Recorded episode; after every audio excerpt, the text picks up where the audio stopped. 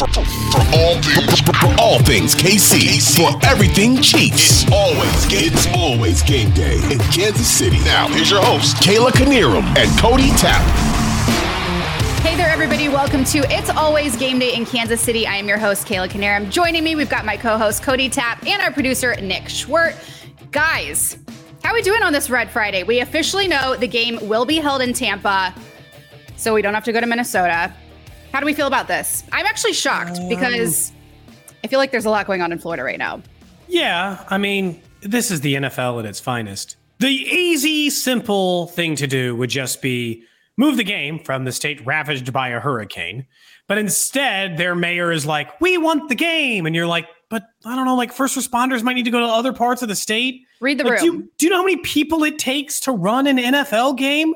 It's so much manpower that could be used in this state instead. I'll be honest, I'm I'm convinced that it's probably that Brady said he won't. He won't leave. Nick, he refuses. He says, I won't leave this state and play in the NFL. And the NFL's like, come on, Tom, please, Tommy, we need you.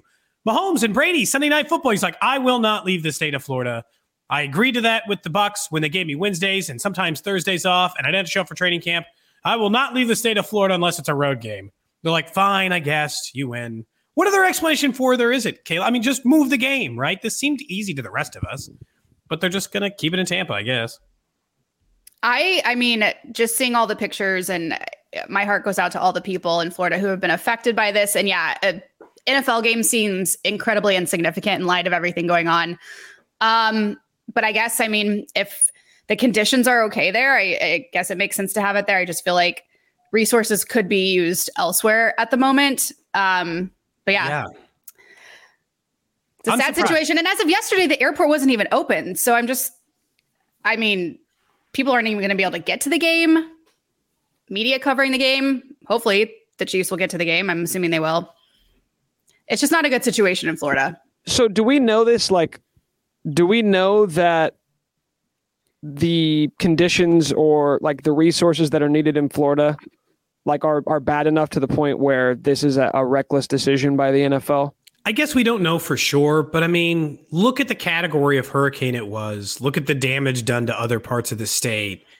It just seems trivial, is what it is. Yeah. Even if even if the resources aren't stealing resources from other things that need it, you have to understand that optically, it looks like you're just trying to force feed a football game into an area that doesn't need it at this moment. And it's just like that doesn't like they're not i don't know. And like I, in the nfl they you know they'll stick the the lower third banner that says donate blood to the american red cross or if they'll run a 30 second psa about donating 15 cents or a dollar a day you know like they'll run something that tries to seem like they care but they're like but we're keeping this game in tampa so we'll, we'll we won't do the rest of it. This game's going to be sunday night football on nbc we're protecting our partners. So it, it feels very hollow. Okay, so I just want to, Kayla, I gotta. I feel like Cody and I are constantly like catching you up with old inside jokes that he and I have from the radio show together. So this is one. I love being on the always- outside of inside jokes.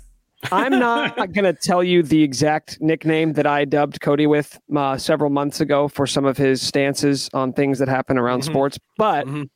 I will just describe it by saying Cody is often attacking the major institutions and the major sports leagues. Okay. He So thinks just put it I'm like too that. woke, Kayla. He thinks I'm So too woke. Oh, snap. So, so I always try to play devil's advocate when he is being woke.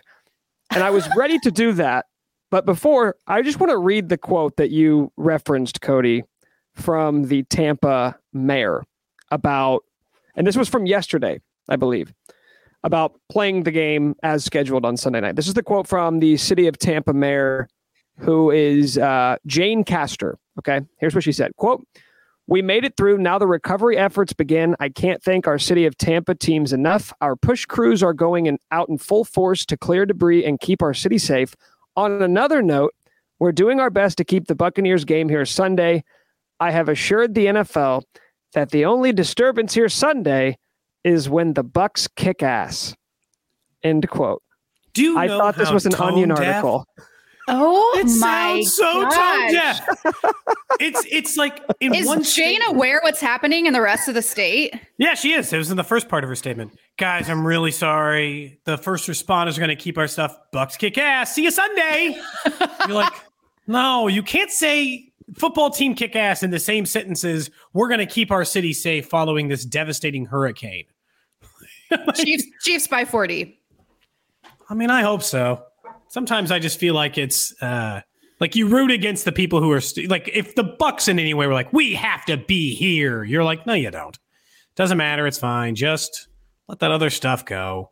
And I just I never understand the notion of like pushing through a sporting event and again, it's not like you're going to be the this isn't George Bush throwing out the first pitch after 9/11, right? There's not going to be some big grandstanding show of performance that like makes people feel good. That was a moment that made people feel good in a very difficult and troubling time.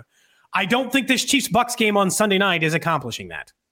So it it just feels like they're forcing it for no reason. Yeah, actually, I'm on your side, Cody, with this.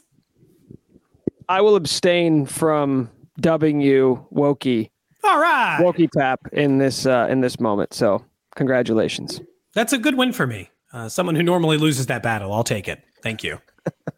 Do you think we'll at least get a moment of silence? Yes. Probably the NFL loves those uh, those like self-grandizing moments where Yeah. they get to say, "Look at what we're doing. Look Or at they how can much just put- we care." They can just put end racism. Look, we painted things. So that counts. Okay, Wokey. All right. now, now you're. I went too far. See, Kayla, you let me talk too long. And on that note, well, obviously, this game is one of those um, where two teams are going in after coming off of a loss. Normally, we would talk about this as a bounce back game. What do you guys think? Where are we at with this? Because we know on Monday, whoever loses, it's going to be, well, what's wrong with this team? What's wrong with the Chiefs? They're falling apart. What's wrong with the Bucs? Is it Brady's personal life? You know, like what's what is the outcome of this game going to mean? Who you know what's funny is that even more so than the team who wins, whoever loses this will be a much bigger talking point on like the big TV talking head shows. Like first things first, whatever show. Doesn't matter whichever one you watch. Doesn't matter if it's Skip Bayless or Nick Wright. Whichever one you watch, Stephen A. The bigger talking point will be what's happening to this other team. Because they then, you know, the Chiefs would have lost back-to-back games to a bad Colts team and then a Brady team that has really struggled offensively. And on the opposite end, the Bucs would have then lost back-to-back games against good opponents, so their wins wouldn't look nearly as good. It's, I mean, I don't think that that's unfair, but I also don't think the Bucs. I don't think the Bucs are all that good this year. So, like, I keep trying to drive myself back to the point that while it is a road game, the Chiefs, in my mind, are the better team and should win. So, I will be concerned. Like I'll feel worse about the loss than I will good about the win. Good about the win will be like, all right, nice work. You're back on track. No more Colts to fuss over. You beat a decent NFL team. You didn't let Tom Brady get the better of you in the offense did enough to win. But if they lose to a team that straight up can't score and they can't protect again because the offensive line has struggled, then yeah, I'm I'm not gonna feel nearly as good. I, I don't think bounce back game's crazy. I think they're both kind of doing that. And if they weren't playing each other, you'd be thinking about one or the other winning this game just because of who they are. You know, this takes me back to the conversations we had before week one when we were looking at the first six weeks of the Chiefs schedule. And you saw all of these tough teams lining up for the Chiefs, and we were kind of trying to figure out what their record would be. When we do these, when we, whenever we do the schedule, the game preview stuff, we never expect the head scratching loss. We never expect them, okay, who's the worst team on the schedule? The Colts, that's the one you lost, but that's exactly the way it played out. So now there's even more added importance on winning this game that on paper should be a fairly close matchup. I know there's the injuries with the Buccaneers. They weren't playing all that well before Evans went out anyway, so I'm not sure how much I want to blame it on that. But you look at the offense, which has kind of come back down to earth after uh, the, the Cardinals game in week one. Now you're going up against a top five defense in the NFL. So while the like the sort of the the glossy storyline feels like this is a get right game for the Chiefs. On paper, it feels like it's going to be a really tough ask to get right for the Chiefs offense against one of the best units in the NFL. Sure, but if all of a sudden their defense struggles against an offense that straight up can't score, in what like to me, I'm looking at it as like a t- the totality. It is a get right game, and the don't lose two games in a row. You barely lose four games a year. You don't lose two games in a row against opponents you're better than. Like that's it's it's not just because you can lose to a team that you're worse than, whatever, but don't lose back to back games in, in games you're favored. Like even in the years, Nick, even the last couple of years where they go through those stretches, yeah, they'd lose some game they shouldn't lose to a team they're worse than in the Colts, and then they go back and they barely scratch across some gross win against a Jets team or something. But the only time they lost back to back was that that was back in the Alex Smith era when it was Jets, Giants, and those were two bad teams. I don't think the Bucs are a bad team, but the Colts might be, and I think they're better than the Bucs. It just feels like one of those traps you're supposed to avoid. And I don't know. I mean, it's like it's it's weird. This game has a weird feeling. All the stuff we talked about the game, then it's like it's a get right game, but for both of them. And then, I mean, we all watch this team. Like, I don't even feel like there's any Mahomes Brady buzz. I don't like. I'm having a hard time figuring out exactly how to handle it. Gonna bring that up. Yeah, for two of the biggest names in football, it doesn't seem like there's a lot of chit chat about this game. Do you guys think that it is because they're both coming off losses, or because of that Super Bowl matchup, or what is the reason for this? Super Bowl probably killed it a little, right? Because the Mahomes versus Brady in the Mahomes was having the single greatest start to any NFL career ever, maybe still is. He lost to Brady in the Super Bowl, so it felt like he was like everyone else. But I also think some of it is because Brady's stories are bigger than football right now. Everything everyone is talking about Brady is how he retired and then unretired, is taking days off, missed part of training camp, and then people making speculations about marital trouble or any of that stuff, right? I feel like everything about Brady is more about what's going on in his world. Because I, I don't know, and, and I, you know, Brady doesn't look very good. I guess if he had started the season with nine touchdowns and one pick, we maybe feel different too. I think it's simply because they're not the exciting stories in the NFL right now. Brady's offense is injured. Mahomes and the Chiefs have sort of been meh for the past two weeks, at least in terms of production. I think Josh Allen and the Bills are the story of the NFL. I think Tua and the Dolphins, they're the story that people are clinging on to. It's not as much disrespect as much as it is we get bored really quickly with the NFL. We're constantly looking for the new shiny object. What's the new story? What's the new team that we can talk about? What's the new sort of debate that we can have? The Chiefs and the Bucs, they're kind of old hat, right? As silly as that may seem for a guy who's in his fifth year starting in the NFL for Mahomes. Well, I think NFL fans are just looking for something new to talk about. But ultimately, when that game is played tonight night, like that's that's going to do monster ratings. Everybody's going to be watching. It'll probably be one of the top two or three most watched games of the NFL season up until that point. So I think maybe the buildup isn't as exciting as it actually will be when the game starts on Sunday night. I don't feel like a lot of Florida is going to be able to watch this game because they don't have power. But to your point, yes, it will a be. A lot of people in Florida, I hear. Right. I mean, going back to why are we having it in Tampa? But it's, I don't know. I mean, sometimes the hype of these games just kind of eliminate themselves as a result of all the things you're talking about. Plus, it's like they're not, they're, you know, like we got Lamar Jackson and Josh Allen coming up on Sunday. No offense. Like that's also interesting. Like there's some of it, Nick, is not just that they're not the new thing. It's that there's a lot of good young quarterbacks in the NFL right now, and people are trying to figure out which version of those teams they are. They know the Chiefs are good. The Bucs are probably still one of the better teams in the NFC because it's weak. So just doesn't feel like it's got the same juice. What a weird topic to be talking about Brady and Mahomes as has-beens. I, I know. I, and Mahomes, it's just like people know he's great. They just want to see who else is great. You know how it is. I know. Well, someone else who's been doing a lot of talking this week, Shaq Barrett, Bucs linebacker, took a shot at the Chiefs O line and that makes this an even bigger test for the line to step up. He said earlier this week while giggling, uh, I think we have a lot of favorable matchups. I think we really have an opportunity to really dominate the game. I just think, yeah, we've got an opportunity to really impose our will as pass rushers, edge rushers in this game. We can really have like a coming out party. Is he a 15 year old girl? Um, when asked about Barrett's comments at the podium on Wednesday, Mahomes kept it simple and he just said, I trust those five guys that we have out there. He said, I feel like we have one of the best offensive lines in the league and we'll go in there with that mindset. Guys, what do we think about these strong words from Shaq? Seemed like kind of an unnecessary shot. Like for a team that's coming off a loss, it feels like he's still enjoying. If you remember, he's still enjoying making fun of the Chiefs. If you remember, right after the Super Bowl, the Bucs talked more about the Chiefs than themselves almost. Like it was a shocking ratio. You're like, you're doing more talking about what you did to the Chiefs than you are talking about your team, your players, your teammates. You? That tells you that that was their motivation going into the game. Yeah. That they were sitting there saying, this team isn't that good. This offensive line sucks. We're going to kick their ass up front. And so then when you validate it by going out and actually doing that, I'm sure that was uh, quite the the rush to say like this is exactly what we said was going to happen. To pretend like even the current way the Chiefs offensive line is playing is not better than that Super Bowl offensive line. He knows he's making a dig. Like he knows that's a dig. Like I, I, know that we've seen multiple quotes. Creed Humphrey was talking about it. Multiple other offensive linemen, Orlando Brown Jr. They've all made comments about it throughout the week now. But he knew at that time that he was making a shot at the offensive line, and he knew that it was going to be there. The only problem is the guy you want him to pick on is Mahomes. Now, picking on the offensive line is kind of probably picking on Mahomes, where even if the offensive line doesn't do their job or Shaq Barrett's standing right in front of him, there's a decent chance Mahomes will take that motivation and do something special because he does. Or if he does something in front of him, he'll make sure Shaq Barrett knows it. But also, it's it's a mismatch. so for everything he's saying and what, you know, for this, uh, the Chiefs offensive line isn't playing well enough that I'm not afraid about what the Bucs' defensive line can do it.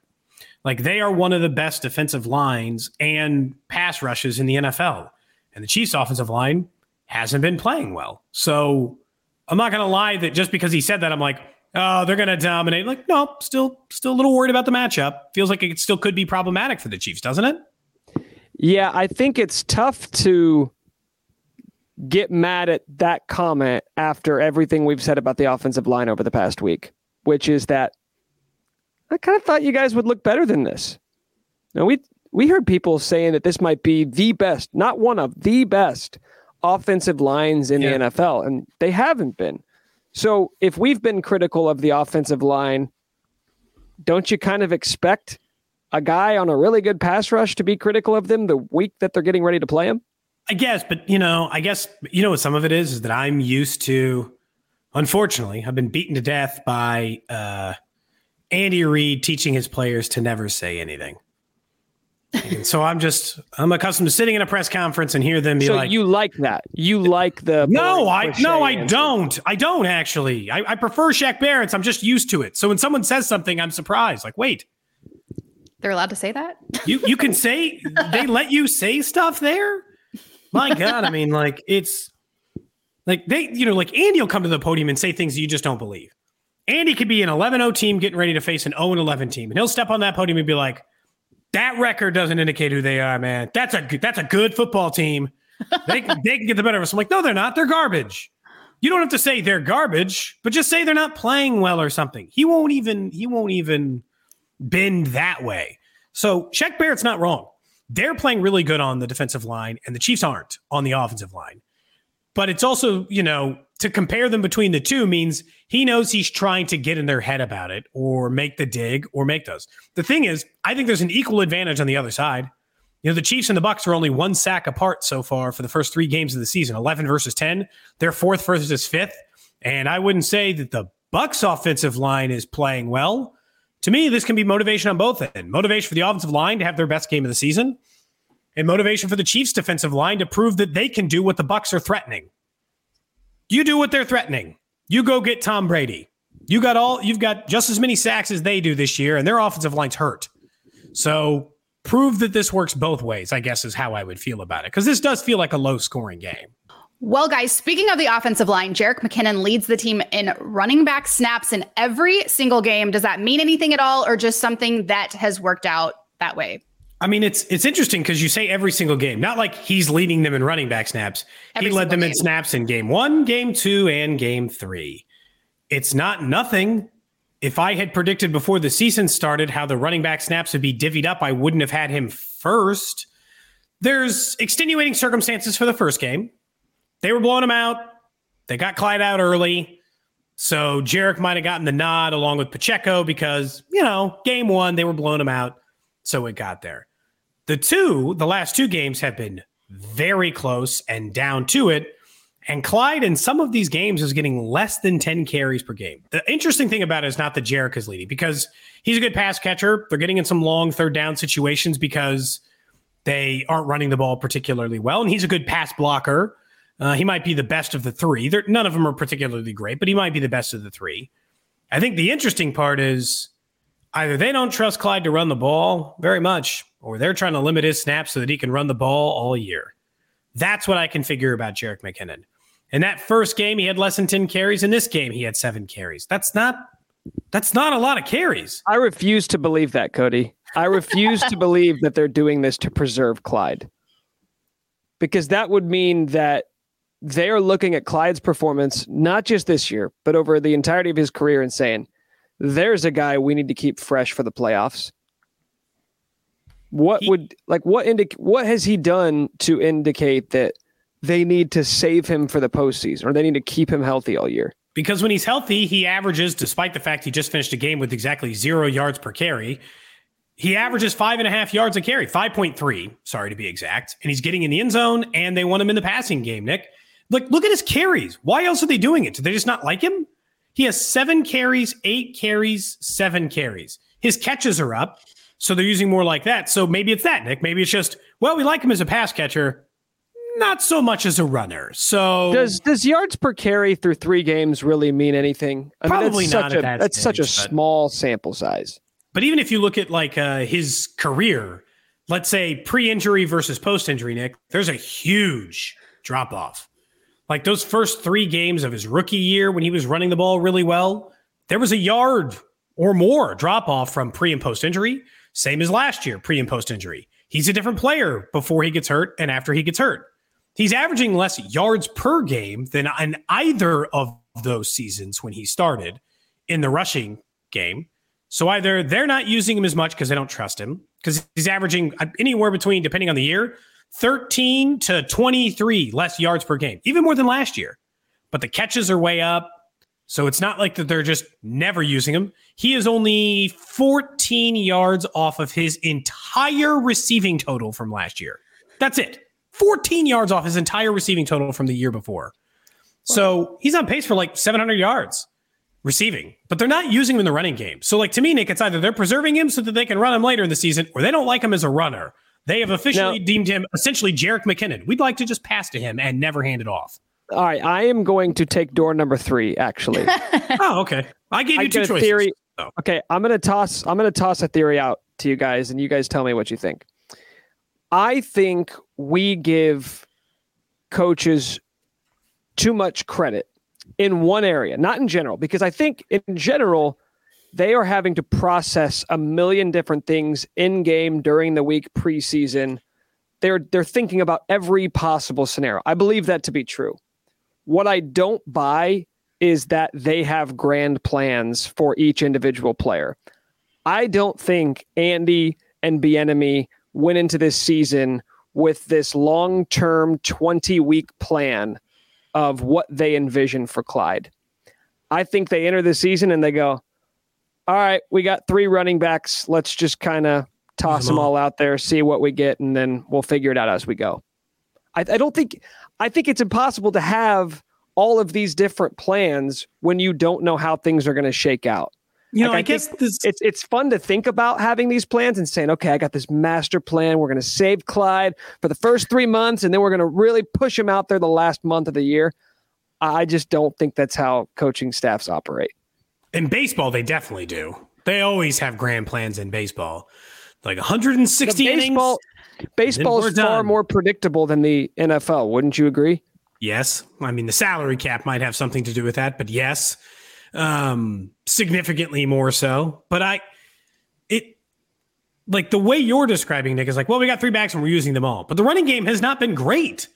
Shouldn't you hand the reins to someone and see if it works? If you give them the amount of carries that they can make up for the bad ones, like if you're just going to give every running back seven carries a game, you're not even riding the hot hand at that point. You, you know what I'm saying? Like you're not even giving it to a guy six times, and if he's really going well, let's give it to him 15. Right, but that's my You're just point. saying seven for all. That's my point. I think maybe you ride a hot hand for a quarter or for a half or maybe even a game, but I think you are going into the season saying, we got three backs. We're going to use them all. And this may be the McKinnon game because that's the game plan that we have. And he ends up getting a few more snaps here or there. But ultimately, I'm just I don't think that you go into the to the season with an idea of like, okay, well, if this guy gets hot for a game, then next week he's going to be out there for all the snaps. I think you see a guy for a quarter and Reid and Bieniemy are saying, okay, for whatever reason, like Clyde's having a lot of success today. These guys can't seem to tackle him. He's hitting holes well, whatever. Let's throw him out there for another drive. Play well. Let's throw him out there for another drive. Maybe I'm off. This is just totally a half baked theory, but I think sometimes we come up with these ideas of what coaching staffs do preseason when maybe we're putting too much stock into that. I'm curious about both of your answers. If the Chiefs were forced to have one running back play the entire game, no subs, that's your guy. One back, you get to choose one. Who do you think they choose? Pacheco. Just kidding. Um, That's the only one I wasn't considering. Him and Rojo. I'm going to go Clyde. I think it might be Jerick McKinnon. Really? He does a little bit of everything, which they like. That's why he gets more snaps. He's a little bit better pass blocker. He's always been thought of as a really good receiving back. And they're like, well, whatever drop off we get in the running game, we'll live with. And there's not even there's not even a guarantee drop off there. It's not like Clyde has been this dynamic rusher his entire career. He's had spurts where it works. I that's that's what makes it interesting to me. I don't know that there's a clear answer. It feels like by now we would have had it, but we know that they've kind of settled into Clyde being a good back, but I don't know that they're still trying to pretend to themselves that he was that first round pick they took 2 years ago. I think this is a difficult question to answer because if you told Andy Reid, "Hey, you can only have one back the rest of the year," he'd say, "I quit. I quit. I won't. I've been doing this for 20 years. I've never just used one running back." Yes, but if given that choice in other years, he would have said Jamaal Charles, or he would have said, uh, "Yeah," he would have said Brian about, Westbrook. Like he had an answer. Right. You're talking about Pro Bowlers. You're talking about Jamaal Charles, yeah. a Hall of Famer, right? Yeah. Love Jamaal. He's not a Hall imagine? of Famer, but he should be. Well, yeah, he's a Hall of Famer in our hearts. Can you imagine what Jamaal Charles would do in this offense? I know this is like you could an evergreen question, but isn't that fun to think about? What could be? I guess what's funny is like you know that when they took Clyde, they had a shot because you don't even have to go like cool. Jamaal Charles sounds good. What do you think this offense would look like with Jonathan Taylor? That's not even like a stretch. We're not even having to like create different decades in which people played. Nick, we just we just changed the math for 10 picks later. The Chiefs took a different player. No, I'd rather have Jamaal. I'd rather have Jamaal. So would I, but that's not the question. Nick's over the there looking I into the asked. sunset, thinking about it. Just daydreaming. Literally. Daydreaming about what it would be like. Uh, you know what's funny is that if they had a guy like Derrick Henry, Chiefs fans would hate it so much because they'd never run him enough. And he'd just be like, like, why do you use Derrick Henry more? And my argument would always be like, I don't know. He has Patrick Mahomes. Seems seems like a fine decision at that point. I can't really argue the other side. I think to answer the original question, I do think the answer is Jerick McKinnon because Andy Reid has a long enough track record. I mean, you mentioned Brian Westbrook, LeSean McCoy after that, who we don't yeah. we don't support LeSean McCoy on this show, but that's okay.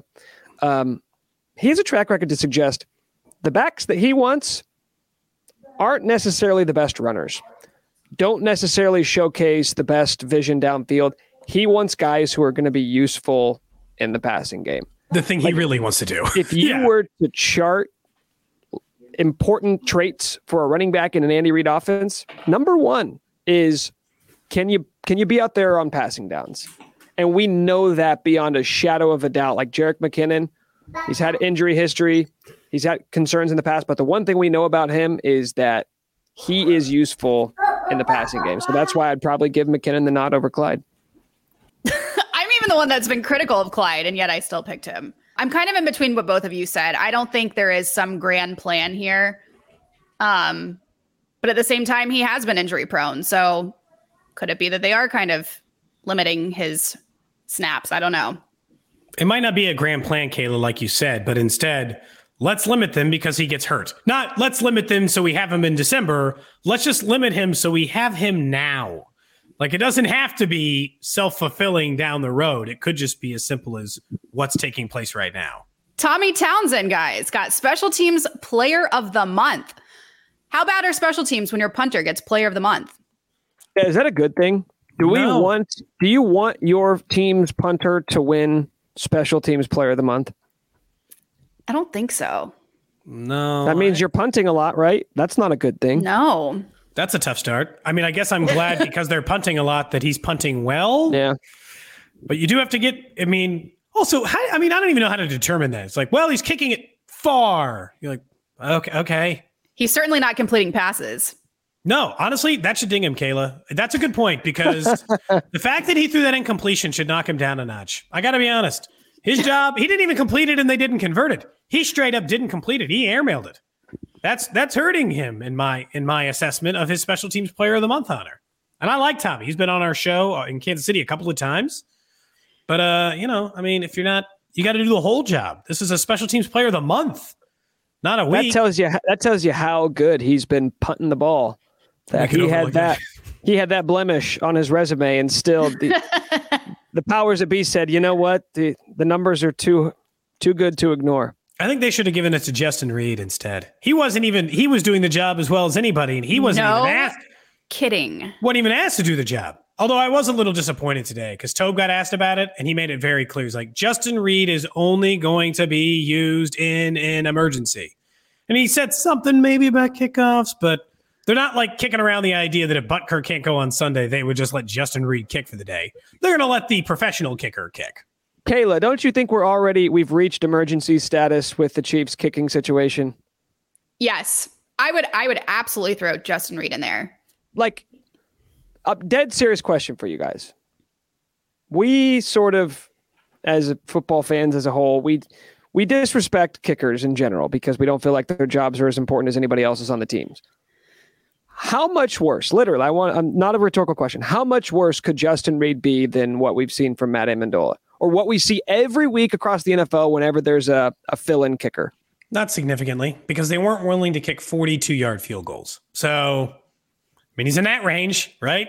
Yeah. if it's up to a 39 yarder. I trust Justin Reid will make that a majority of the time. I I saw his even kickoffs were fine. I even retweeted someone in the game last Sunday who was like, Justin Reid better go in for this field goal when we thought we were going to be in field goal range to close out the game. I was And then, and then I quickly un- unretweeted when we threw that interception. I don't know. It's like we we just got out of watching them have their worst special teams performance of the entire year. And then my initial thought was, well, this isn't good because then everybody talked at the podium and and Toub says, well, it's uh, going to be Skyy Moore. He's going to do punts. We're thinking Isaiah Pacheco for kickoffs, and uh, we just got another guy off the scrap heap. He'll probably kick kicks. You're like, that's the same thing you did last week. It went very bad. Skyy Moore couldn't field a punt. Isaiah Pacheco kept taking the ball out seven yards deep to get to the nine, and then, and then obviously we understand where the missed kicks happen. I obviously I think he's just thinking that's a one bad week, so we shouldn't use that as a judgment for what we are on special teams. But they're not going to make any changes. Everything we're doing with special teams is the same. I don't think it'd be significantly different if Justin Reid had kicked for Ammendola, but I have revisionist history. Going into the game, I would have assumed you were safe with Ammendola, but he stunk. And now I've got to hope that Skyy Moore does the punt return job well, because if he keeps screwing that up, then he'll never be a part of the passing game. While we're Wait. speaking of dream teams, go ahead, Nick. Well, no, I'm just curious. Like, do you guys think that Skyy Moore's miscues on special teams really impact his ability to play on offense? I They think it feel like- impacts They putting feel like on the field. separate things to me, though. Oh, interesting point. Like, Uh, what? Why, if you're Andy Reid and you see Skyy Moore muff a punt, which is a very specific thing you ask a football player to do, and by the way, something that Skyy Moore had never done in college. Why does that then make you say, "Well, you can't play on offense either"? Because you muffed a punt. Now I don't trust you to go out there and be a part of our offense. I, I think that it happens.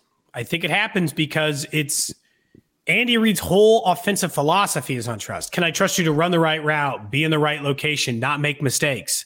And you're making mistakes somewhere. And that's the only job I'm asking you to do. Like it's the only job I'm asking you to do right now is not screw up that part. And you keep screwing it up. Like I, it doesn't really matter what your line of work is, football or otherwise. Kayla, if you were an accountant in a past life, if you wanted to move up to a senior management position, but you kept screwing up everyone's books and costing them money, you, you know what? Kayla could do the better job though. I bet she won't screw up there too. Like it doesn't like it, it's not often that in any industry it kind of works that way. I understand what you're saying, Nick. Like No, but one like- but job like- is not the same as the other job. Uh, But for that scenario, right? Okay, Kayla, you work for the the LA Kings, right? Yes. If they asked you to start doing their accounting and you screwed it up, I don't know that that's on you. It's Guys, I'm- on them. I'm flattered you're you're putting me as an accountant, but trust and believe no one wants me as their accountant, and I haven't been one in any of my lives. are you? That's kind of the thing. It's like maybe you're just not an accountant, so maybe people should stop asking you to do their accounting. Maybe So people maybe should stop Sky asking you to Moore- return punts. Yeah. Math He never returned punts in college. So maybe, yeah, okay. You're not a good punt returner. You never were a punt returner. You know one thing. I- Maybe let him do the thing you drafted him to do, which is be a wide receiver. or should we give him more than three games to prove himself? Yes, that as well. That that, as as well. well. I uh, one thing I hadn't factored into because so I thought the sun was definitely part of what was going on with Skyy Moore. Um, but in talking to Danan Hughes, he said he, he returned punts. He's a former Chiefs wide receiver. He he returned punts, and he had pointed out that the the, the Colts kicker, the punter, is is a lefty, and he's like, "That's harder." I was like, I hadn't even thought about it. I'm like, I don't know, it's just a ball in the air. What's the difference?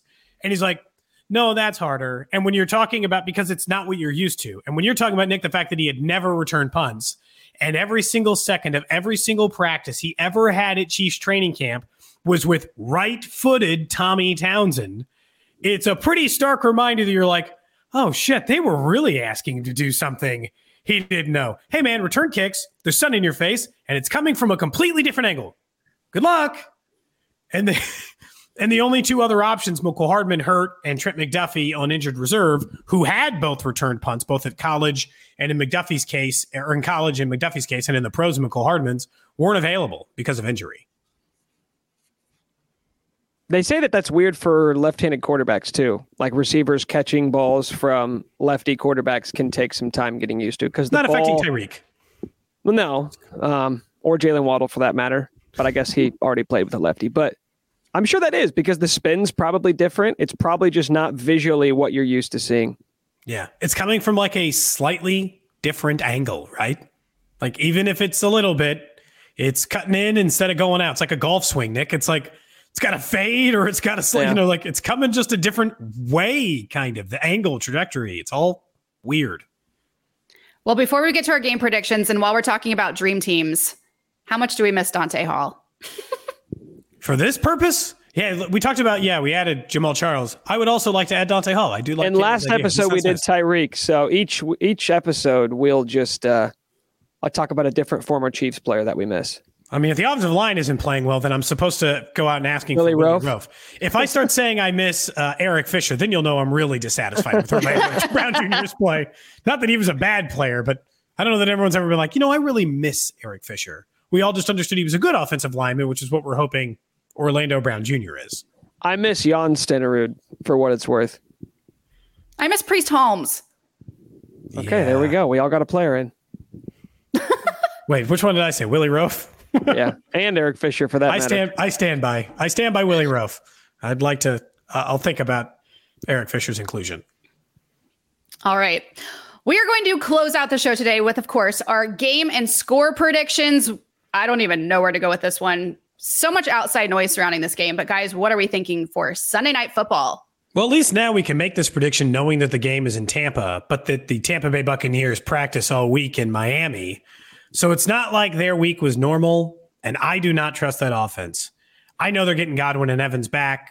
They had both those guys in the first game, they couldn't score.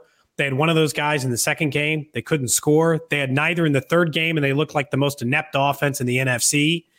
Getting both of them back does not solve their offensive problems, does not solve their offensive line problems. Um, but the Bucs have a really good defense. This is for the first time in a long time. I'm going to predict the Chiefs to score less than 30. I still think they win because I think they're the better team, but I think they win 24 to 17. All right. 24 to 17. I had 24 21 for what it's worth, Chiefs.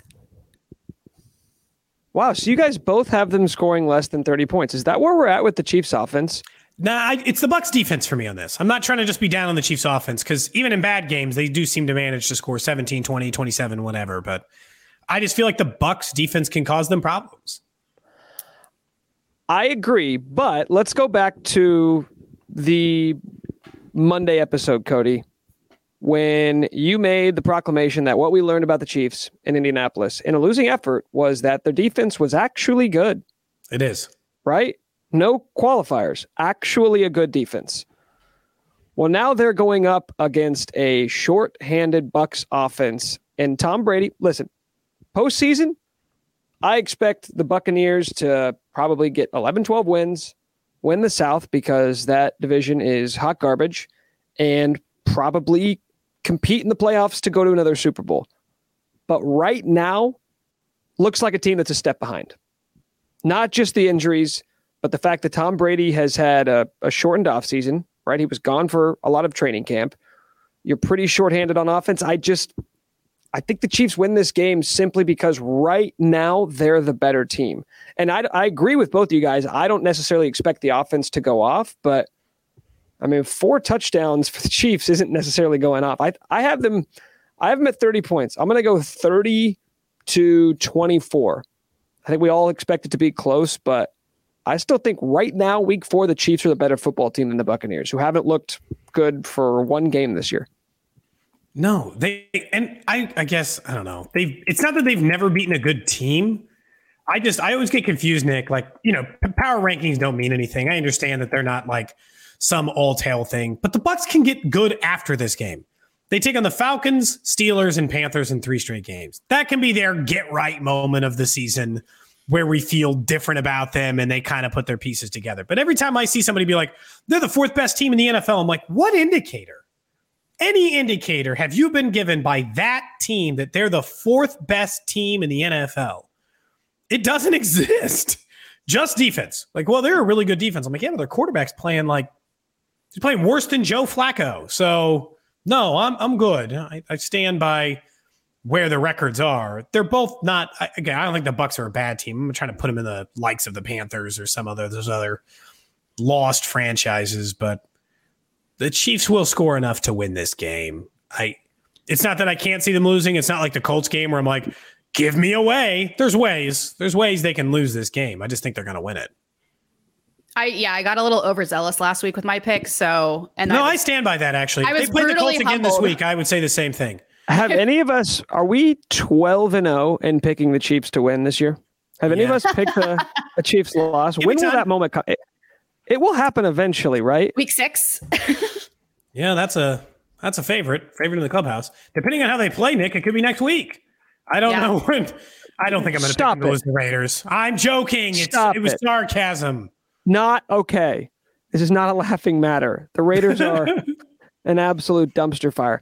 So, yeah, what would need to happen over the next two weeks for you to feel good going into the Bills game?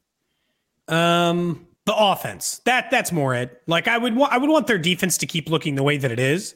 But if the offense looks like it's clicking against the just the Bucs, like if the offense looks like it's going against the Bucs, I'll feel like they got a chance against the Bills. Just just that alone. Even if the offense like settles back into a lull a little bit against the Raiders, at least if I know it can happen against a really good defense, it's plausible. But I don't know, the Bills just lost a 21-19 game too, so they can play some ugly ones just the same as the Chiefs just lost. So it's not to say that that game couldn't be lower scoring than we think, even though it's a couple weeks away. For me, would have to be commanding wins and full team effort on every side of the ball. I mean, that's a lot to ask, but I agree 100%. Like, I'm not necessarily expecting it, but that's how good the Bills are, right? Yeah. Yeah. And they already had their upsetting loss, which means it's less likely to happen now two weeks from now. And going back to Shaq Barrett's comments, I like the smack talk because I think that fires our team up. So we're already going in with ammo. I, as if you needed to give them ammo coming off a loss to a bad Colts team. Exactly. As, as if we needed more. A fired up Patrick Mahomes is my favorite Mahomes. That's my favorite about like the mm. people really do stop the um, you know, they're desperate. It's like the Raiders, they're desperate now. I'm like, what do you mean? They, they weren't desperate against the Titans. They were 0 2. They should have been pretty desperate then. It's too late. No one can come in. If the, the Raiders lose next this week, which they very well can, to the Broncos. If they if they lose this week and are 0 and 4, no one better on this podcast at least be like, well, the Raiders are a desperate team. Like they should have been desperate for a month. it's too late. So yeah, pretty unlikely I'll choose him next week. We'll talk against the Bills maybe. We'll be we'll be fifth, you know, we'll be 16 and 0 by next week in picking him. there you go. Stay tuned. Um, we will obviously be back with you on Monday for game reaction and more. Thank you all for listening and make sure you subscribe, rate, and review wherever you get your podcast. Have a great weekend, everybody. I am Kayla Knierim. That is Cody Tapp. He is Nick Schwerdt. And this is the It's Always Game Day in Kansas City podcast.